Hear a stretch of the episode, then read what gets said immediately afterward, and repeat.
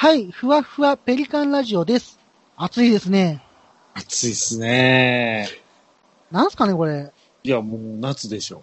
あったくさんとこは暑いですか？まあ、盆地なんでね。盆地は大阪より暑いですよ。あー1、2度暑いですね。はい。うちんとこもね、だいぶ暑いですね、今。雪国なのに？夏やからね、もう。てか、梅雨がどこみたいな。まあまあ、これから梅雨来る感じですかね。うん。それはそれで鬱陶しいですけどね。まあまあまあまあね。はい。まあ、あの、これからまた暑くなるんですけど、はい。ちょっと久々にあの、日本橋でも行きたいですね。ああ、もうね、かれこれ行けてないんでね。ボーグスとか。はい。まあ、日本橋やけどね。はい。はい。日本橋は東京ですわ。あ、そうなの？日本橋って言ってたっけ？大阪は日本橋。あ、そうなの全然知日らなかった。本橋は東京。ややこしい。ややこしいね。あの、奈良の橿原と大阪の橿原の違いみたいなね。どうでもいいけど。どうでもいい、どうでもいい。はい。ということで、ふわふわペリカンラジオ始まります。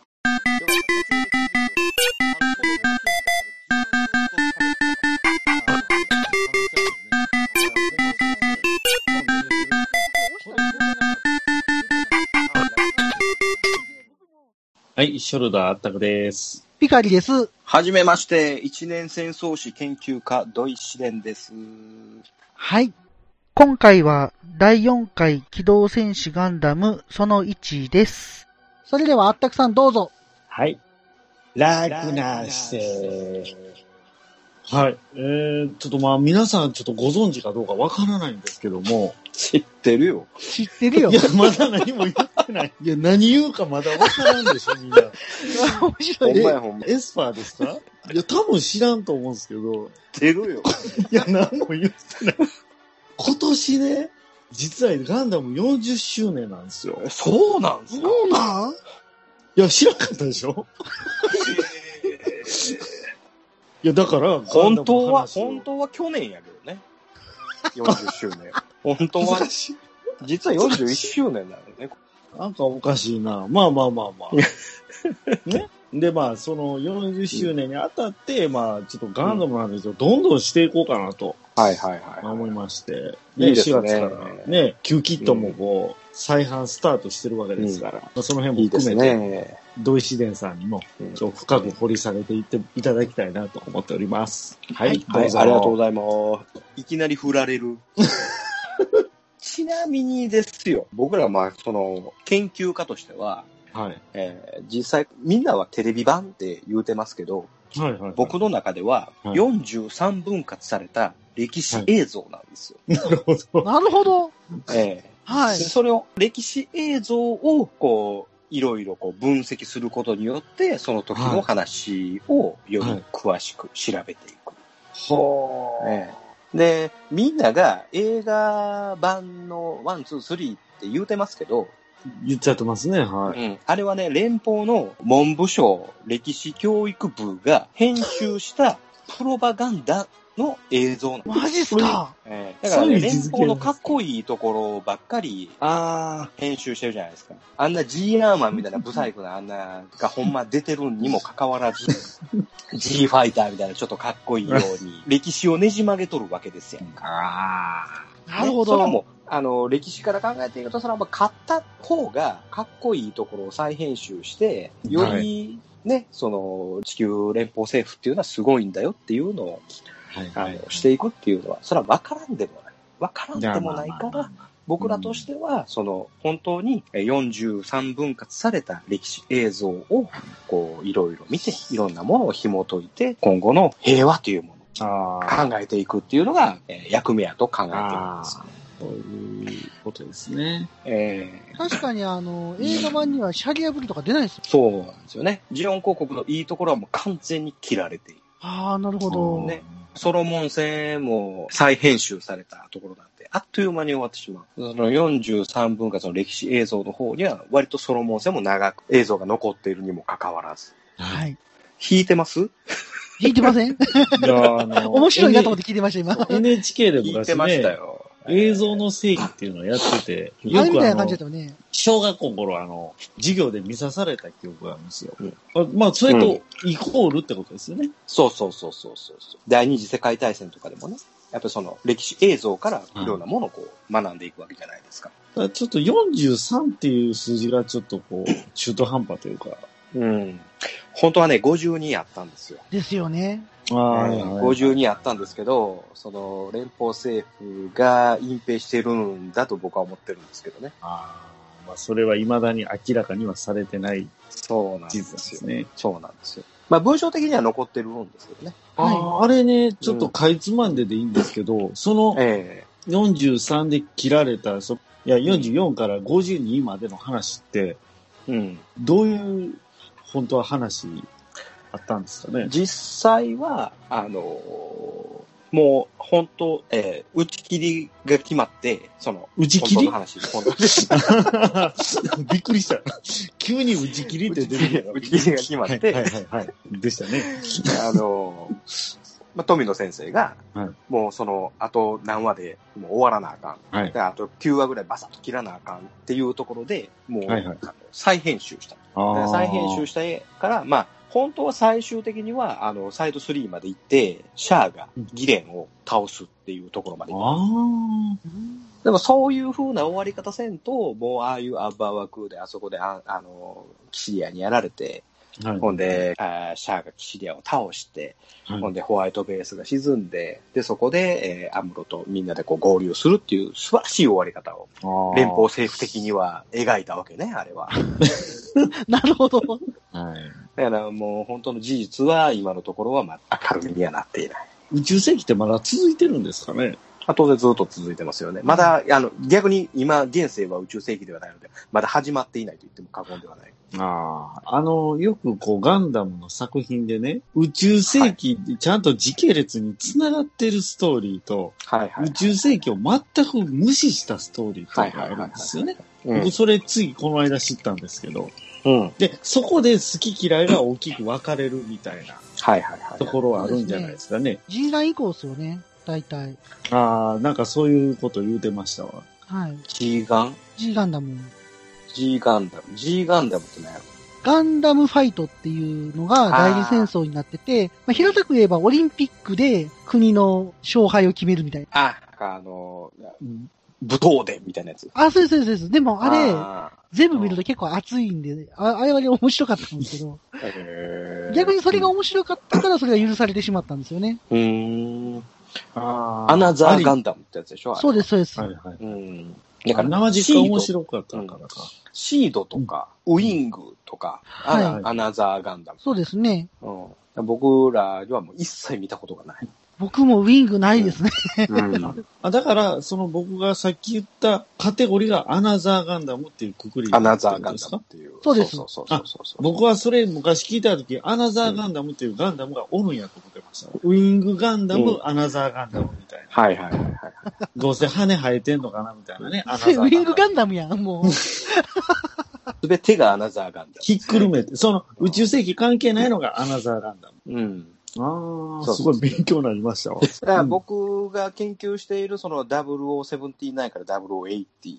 はいで、。そっから0083。はい。スターダストメモリーと言われる。で、そこに終わり、えーゼータにあり、ゼータが、ダブルゼータがあり。はい。はい。で、そこから逆襲のシャアがあり、そしてユニコーンガンダムがあり。いったそこら辺までが、ブライトさんが出てくる話。結でこれ構、ブ、ブライトさんって、もうすごくこう、いろんな作品に必ず出てくる。はい。アムロは、アムロの名前は出てくるけども、本人出てくるのはゼータガンダムぐらい。そうですうね。ん。ダブルゼータ出なかったね。うんある程度存在ぐらいは出てきて、ああ、一年戦争でめちゃくちゃ活躍したパイロットがいたよねっていうような、そういう風な話がちょろちょろと出てきたりとか。あんだけ貢献したのに？そうそうそうそうですね。あの、うんユニコーンガンダムなんか写真一枚ペラでしたもんね。扱いひどいなあ、そう。ブライトの部屋に飾ってあるんかな、アムロの写真が。そうです、そうです、そうですそうです。ああ。そうですそうですそうそうそうそう。わかりましたわ。あの、その理由が。うん。やっぱりね、その一年戦争でアムロってなくてはならん存在やったでしょ？うん。功績を残しすぎたじゃないですか。そうそうそうそだからね、ギャラが高いんですよ。う。うーん。アムロを出すと。なるほどね。すごいギャランティーが発生するんで、はいはいはいはい。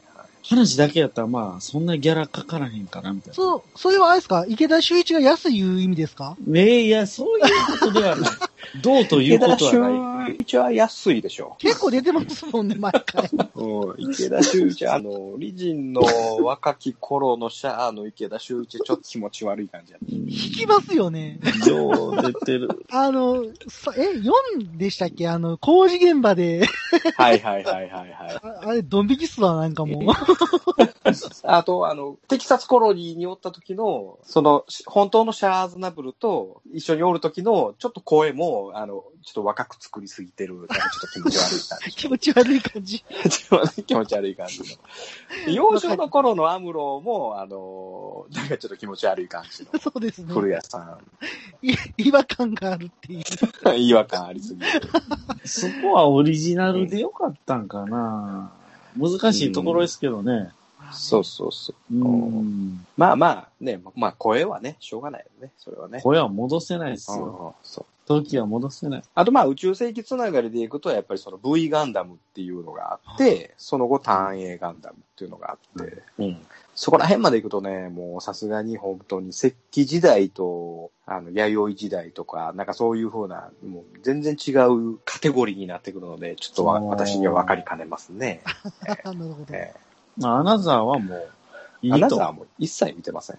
何ですかあれみたいそれでいいと思います。僕も全然わからないんで。な。そうそう。だから、プラモ京志郎のあの、パーフェクトガンダムの全然、あの、ガンじ中、ゃアウトオブあ、あれガン中はですよガンダムの完成形ですよ。アウトオブガン中ですよ。あれだって、盾をね、うん。腕に直につけとるんですよ。あれはい。これでしょこれ。あ、それそれそれ。はいはいはいはい。これでしょあれ、あの、お父さんの腕時計のベルトでつけてますからね。そうそうそうそうそう。あ、そうなんや。作中で。はい。へえ。昔、あの、ベル、うんお父さんのベルトで、中がゴムみたい、表面金属やけど、伸びるやつ、ビヨンって。ええー、何それ。そうありませんでした。何それ。プラモ京志郎。そんなそんなこれあの、2本前ぐらいのこのふわふわラジオでも、なんかこう、プラモ京志郎の話ありましたけど、はい。ははい。い。ちょろっと噛んで、はい。もう終わったでしょ。薄い薄い話。はい。そうです。あの、また、ゆっくり喋りたいなと思って。そうそうそうそううんあ、プラモ京志郎はね。プラモ京志郎だったら、それ、これはコミックボンボンのね。僕も大好きでしたけどね。僕はあの、大人になってから、ネットカフェで全部見ましたんでね。あ、あるの？いや、ネットカフェで。どこのネットカフェにあんのよ。うん、僕が行ったのは、あの、谷急のとこですけどね。ちなみに、あの、あったくさんの持ってたプラモ教師らは僕ん家にあります。え？嘘だって、なんか、確か君のプラモ教師が俺の家にあんの、確か。それ、仮パクいうやつ違う違う違う。う。あげるわって言われてもらったよ、今。じ 実家にあんの？いや、今多分その後ろの本棚、あさっいやたら多俺ブックオフで探してもないのよね。あ、そうなんですか？うん。ないのよ。この間探しに行ってん何軒か回ったけどなかったの。ただあの、本の上のとこに、あったくさんの本名が書いてありますよ。反抗してあって。あ、あの、昔、要はあの、図書館の本って、あの、上に反抗してたりするじゃないですか。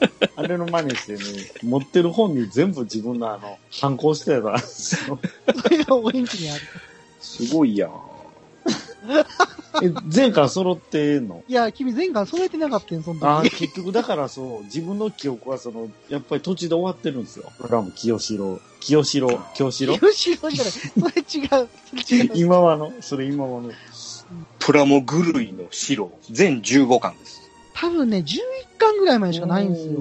だから11僕は巻まで。残りを全部見たんですよね。ああ、じゃあ僕より見てるかもしれんね、そういう意味では。でももう最後まで見たからね。うん。ちょっと感動15した巻まで全部読んだんや。読みました、読みました。大人になって。うん。よかったですよ。これも、なんかもう大人になってもっぺん懐かしいなと思いながら。新プラモ京志郎は、あの、はいすごい角刈り。そうですね。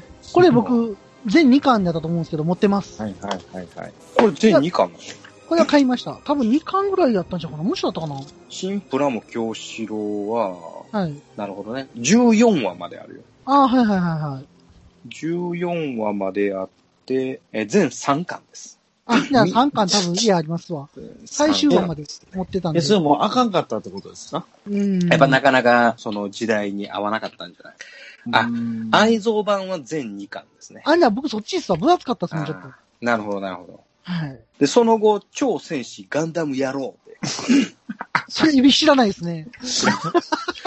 で、それがね、全12 ちょっ巻。と、ちょっと、タイトルが B 級、B 級より C 級の香りしかせえへんのに、そっちが続いてるってどういうことなんです超戦士ガンダム野郎かそ。っちのが続いてる。ほんまや。BB 戦士っすか？メインが。知らん。僕これ、知ああ、で、もこれなんか、。ムチャガンダムの BB っぽいもんね。あーああ、BB 級、BB 系ね、これ。それ、はい BB 級って、バーベキューですよ。もうそうやって完全にあの、時代の流れに乗った感じっすよね。ほんまやね BB 戦士を漫画にしたっていうのなるほど。はだから12巻まで。えー、やっぱりこう、流れがやっぱりその BB にです、です、移ったんです。ね。いや、だからその、角刈りがしようとしたことがダメやったんですよね。はいはいはいはい。結局同じことしようとしたんでしょ、本家と。これ、どうなんやろうその、ここれってなんかこう、コンピューターのさ、これ、え？11巻までっすわ。だから全巻ありますわ。マジで？11巻も、でも、こあ、愛蔵版ですね、それはね。あら、僕、愛蔵版で持ってるんやわ、愛蔵9年。版ですわ、全11巻。はい。読んでました。だからやっぱやっぱこの普通のコミック版で全15巻が必要ですよね。これね、いろいろ載ってんのよ。これいいですね。うん。これ、あのー、ブックオフで100円。あ、マジっすか？ちょっと探しに行こうかな。ブックオフはね、すっごいお宝が時々あるんね。あの、やばいよ、100円。僕の地元もまだ古い模型屋あるんで、あの、ちょっと、模型屋と本屋とあ一緒になるとこ探して、見に行ってみようかなと。いいですねあると。思いますね。これ、あの、この間、あの、ストリームベースの人たちのお話もあったりとか。はいはいはいはい。うん。あの、で、あたさんが。この間言ってたの誰でしたっけ？小田さんと、はい、ストリームベースね。うん小田さんと小田さん川口さんと、あともう一人が出てこないです。えー高橋正也さん。あ、なんか顔知ってる？ね。顔はしてますわ。高橋正也さんね。これあの、は出てきはりますよね。あい、出てきて、あ、こうやって、明細バリバリっすやん、もう。ね。えーあの、ちなみに、本の名前を紹介してください。ガンプラジェネレーションという本えーですね。いつ発行の本ですか、それは。これはね、1999年4月、当時1600円。それが100円で。そうそう。いや、あの、知ってる範囲ではね、800円で売られてて、スルーして、あの、次見たら100円。ええ待ってみるもんですね、それ。誰も手に取ってすらない金額の落ち方ですね、それ。ね、てかね、このストリームベースの人たちが作った作例であったりとか、はい。ガンプラの発売日が載ってたりとか、ね。ね、非常に貴重な情報が載っておりますね。資料価値めちゃ高いですね、これ。そうめっちゃ高いんですよ。で、100円。いや もったいない。もうわ、わ我々研究家にとっても非常に嬉しい。まあ、本当ラッキーですよね。そうそうそう。ガンプラのね、初期ロットの話であったりとか、幻。もう幻ですわ。一番最初の100分の1のね、あの、ガンプラに関してはね、縦のこの十字のマーク、ああれがね、あれが、がデカールで処理されてたんですよえ、ね。そうなんですか？うん。え、そんなん知らんかった。あ、デカールってことは、その、つるっとしてるってことですか？そうそうそう、つるんとしてて、それをシールで。へえ。あとこう、あの、144分の1はこう、ビームサーベルがこう、2本しかななかったとか。はあ。この間もあったくさんがなんか、えーっと、何でしたっけ？オークションかなんかで探したやつ。これは、ビームサーベルは何本ありますかとか。そういはいはいはうい。質問してましたね。質問がありましたでしょ、はい。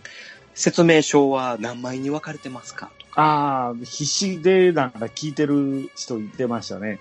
そう初心者に対して。そそこなんか重要なんかなと思って。うん。やっぱこう2枚に分かれてたりとかすると、やっぱ初期ロット。あへえ。で、このあの、ビームサーベルが2本しかないのも初期ロット。あ。へえ。で、あれ、知らなかったプレゼントのやつで、80何年の、なんかあの、オークションやったと思うんですけど、はいはい。もう、あんな80何年やったらもう、もう、もはや初期ロットでもない。では、なんでもないと。うん。ただのバンダイマークの、あの、ガンプラ。ああ。まあまあ、それほど価値はないと。そうそうそう。もう80年の7月に、その144分の1のガンダムが発売されてるんで、で、そこからもう、もうすぐ変わってるから。貴重なのは説明書が2枚に分かれてる。なるほど。え、その時のバンダイのマークは、万歳マークですか、万歳マーク。あ、やっぱそうなんだ。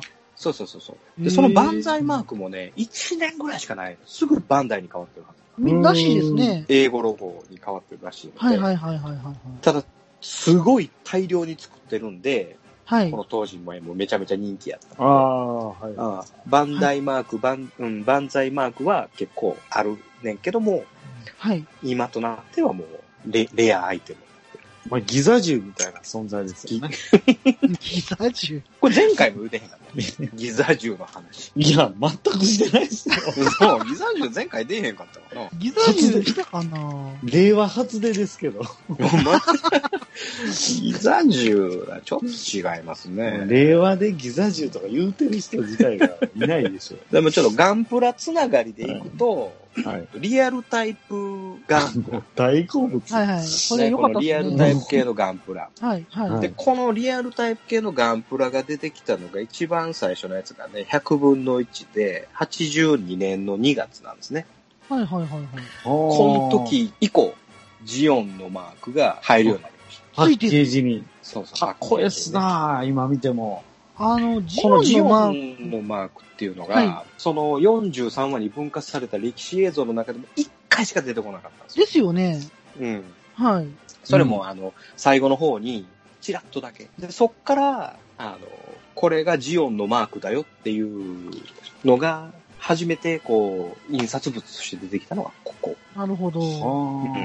あなんか、ジオンのマークって、もともとから公式やったんですか？これって。いやー、これもね、いろんな説があるので、ですよねなかなか難しいところがあって、その、ファンが、のあそうそうこれをマーク化したっていう説もあれば、はいあの、ね、あ連邦のマークはね、まあまあ前から、最初の方から、ーあの、帽子の方に、あの、帽子につけられてたりとかで。うんうん、連邦のマークはあるけど、ジオンのマークはね、あの、ガルマの国葬ですら、あの、マークは出てこない。なかったですね。う。ん。映画版は出てくるんですけどね。あ、はいはい映画版っていうか、あの再編集版。はい、再編集出てくるんですけどあの、改編された歴史の映像では。そう、あの、さんでも連連邦の、あの、歴史教育部が作られたあの映像に関しては出てくるんですけどね。でもこのジオンのマークっていうのも、あの、ここでようやくリアルタイプっていうので出てきます。うーん。だからそのジオンのマークって、こう、真相が知りたいんですよね。実際どうやったんかなと思って。そうね。これもなかなか難しくってね、あの、いろんな研究家の人がこのジオンのマークについて語ってくれてはるんですけど、僕の、あの、師匠である、師匠、まあ、勝手に師匠とこう、崇めているんですけどね、あの、コムサイ先生っていう、えー先生がいらっしゃるんですが、この方もいろいろジオンのマークについていろいろ語られてるんですが、あの、ジオンのマークには大きく分けて3つありますよと。はい。えはい。ーで、えっ、と、公式に作られたあーマークと、あの、うん公式の国旗に作られてるマークと、で、それとこう、プラモデルでやったりとか、いろんな、そのアイテムに載ってるマークと、こう、いろいろ3つありますよはい。はい。と。うん。で、基本的にね、なんかこだわりがないのかな。うーん。ジオン、ジオンのの。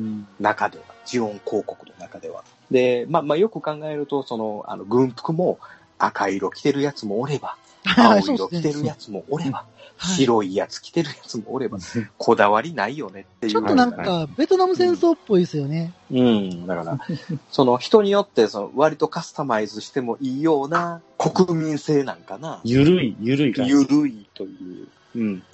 というふうに、あの、結論付けたはる、やっぱ研究家の方もいらっしゃいますもんね。機体もね、好きな色になってたじゃないですか。うん。ええそうですね。うん連邦はそんなんないですもんね。そう、やっぱり、そのオリジナルカラー塗ってるのって、ほぼ、ほぼいないというか、まあ、の後にはね、出てくる、じゃあ出てくるかもしれませんけど。はいはいはいはい。うん。でも、はいそのオリジナルカラー乗ってるジム、ないもんね。